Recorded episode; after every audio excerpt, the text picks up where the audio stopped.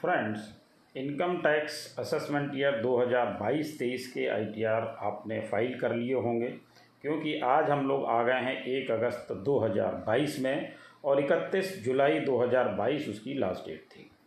नहीं भी फ़ाइल कर पाए हैं तो अब आपके लिए ऑप्शन बचता है लेट फ़ीस के साथ फ़ाइल करने के लिए, क्योंकि बहुत सी रिप्रेजेंटेशन देने के बाद रिक्वेस्ट करने के बावजूद भी सरकार ने डेट को एक्सटेंड नहीं किया।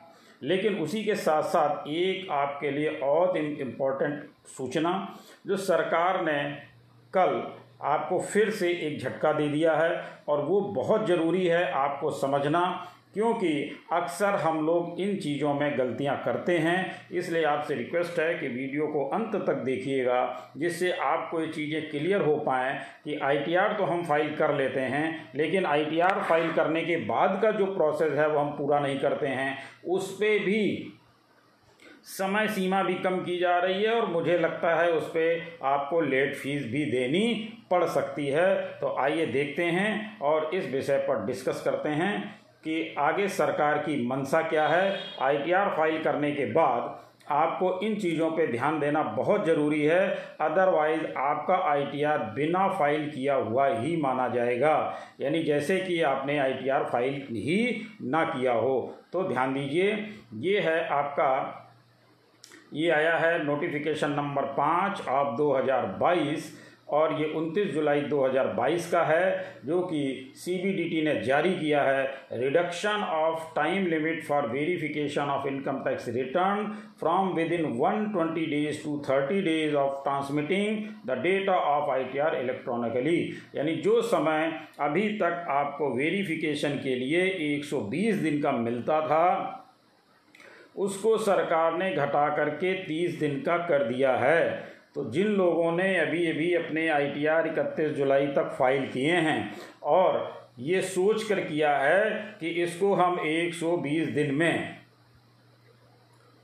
आगे वेरीफाई कर लेंगे तो उनके ऊपर ये नोटिफिकेशन लागू होता है या नहीं होता है, ये भी आगे देखते हैं। The central board of direct taxes C B D T vide circular number three oblique two thousand nine dated इकतीस इकतीस इक्कीस पाँच दो हज़ार nine notified the new income tax return I T R form for assessment year two thousand nine ten and provided the facility of furnishing I T R in the following manner कौन कौन से manner थे? ये आपके चार manner थे। पहला था furnishing the return in paper form furnishing the return electronically under digital signature transmitting the data in the return electronically and thereafter submitting the verification of the return in form ITRV to CPC within 30 days after transmitting the data electronically. Furnishing a bar coded return in paper form तो ये चार तरीके थे जिससे आपको अपना verification ITR का करना था और इसके लिए समय मिलता था तीस दिन का पहले भी तीस दिन का समय मिलता था आगे भी आपको तीस दिन का समय मिलेगा लेकिन बीच में आपको 120 दिन का समय दिया जा रहा था। उसके बारे में भी इन्होंने बताया कि हम later the C B D T extended the time limit for filing I T R V to one twenty days from the date of uploading the return of income press release dated 27 January 2010 यानी 27 जनवरी 2010 की press release में इन्होंने 30 दिन से बढ़ा करके 120 दिन तक के लिए इसको कर दिया था। लेकिन अब इन्होंने फिर से इसको 30 दिन के लिए कर दिया है। अब वो किस पर लागू है, किस पर नहीं है, ये ध्यान से ज़रूर समझ लीजिए।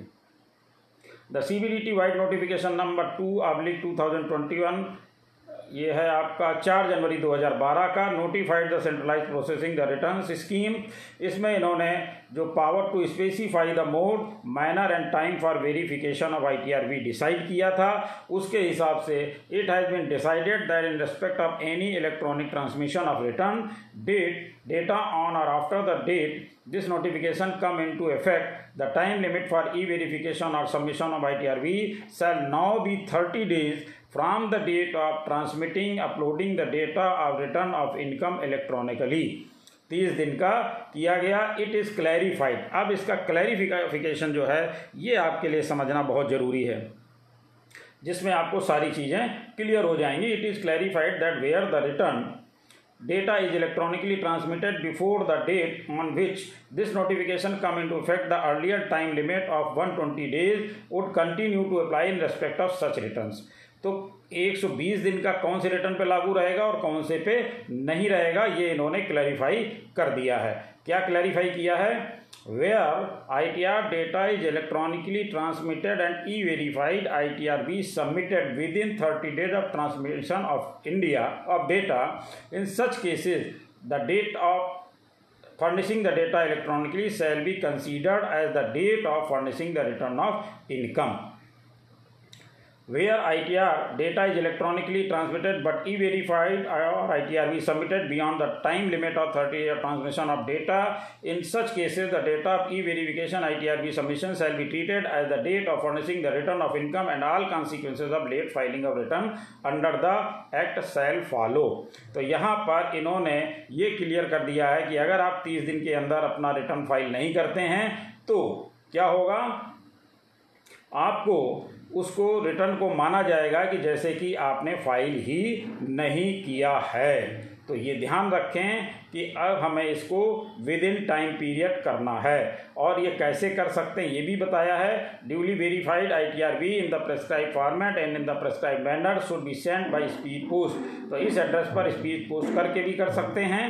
और ये जो खास बात है, वो ही देख लीजिए। The notification shall be applicable for electronic income tax return data file और ई फाइलिंग पोर्टल इसके अंतर्गत। और ये नोटिफिकेशन आपका इफ़ेक्टिव हो रहा है एक अगस्त 2022 से। यानी एक अगस्त 2022 से जब इफ़ेक्टिव हो रहा है, इसका मतलब क्या हुआ कि जो रिटर्न एक अक्टूबर 2000 एक अगस्त 2022 के बाद फ़ाइल किए जाएँगे, उन पर ये लागू होगा। और जो रिटर्न 31 जुलाई 2022 तक फ़ाइल हो चुके हैं, उनके लिए उसी तरह से समय मिलता रहेगा। किस तरह से? Is clarified that where the return data is electronic transmitted before the date on which the notification come into effect तो इस नोटिफिकेशन के इफ़ेक्ट में आने से पहले जिन लोगों ने अपना रिटर्न फ़ाइल कर लिया है, उनको 120 दिन का समय पूरा का पूरा मिलेगा। लेकिन जो लोग 1 अगस्त 2022 से अपना रिटर्न फ़ाइल करेंगे, उनके लिए मात्र 30 दिन का समय मिलेगा। और 30 दिन के अंदर अगर वो अपना वेरिफिकेशन नहीं करते हैं या अपना जो है आई टी आर वहाँ सी पी सी को नहीं सेंड करते हैं तो उनका रिटर्न माना जाएगा कि उन्होंने फ़ाइल ही नहीं किया है, यानी उनको दोबारा से I T R V generate करना पड़ेगा। अब यहाँ पर एक चीज़ और भी आती है, वो ये है कि अगर हम एक अगस्त से फ़ाइल करेंगे तो हमें उसको लेट फ़ीस के साथ तो फ़ाइल करना ही होगा।